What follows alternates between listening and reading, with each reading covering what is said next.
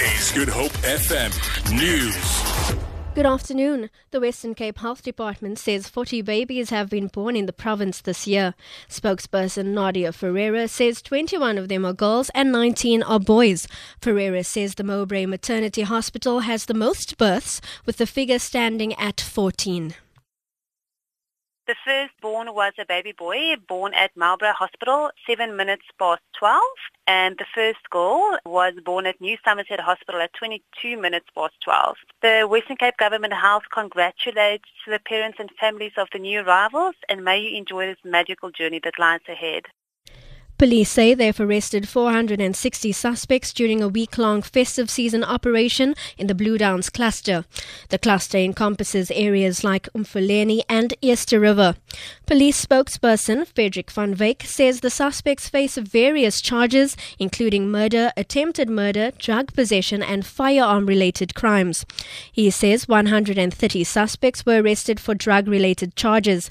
Van Wyk says two illegal firearms and four rounds of ammunition were also seized during the raids.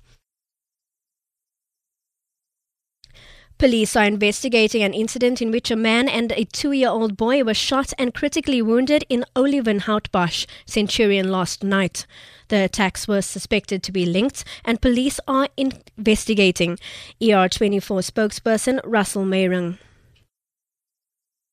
ER24 paramedics were called to a nearby police station when they were escorted to the scene. Upon arrival, the paramedics found one male patient had sustained a gunshot wound to his back and neck. A second ER24 ambulance was en route to the scene when they were flagged down by members of the public. Upon assessment, the paramedics found a two-year-old boy had sustained a gunshot wound to his head and was in a critical condition. It is believed that both incidents are related. And to entertainment news now, American singer songwriter Mariah Carey has started the new year with a rather embarrassing performance in Times Square last night.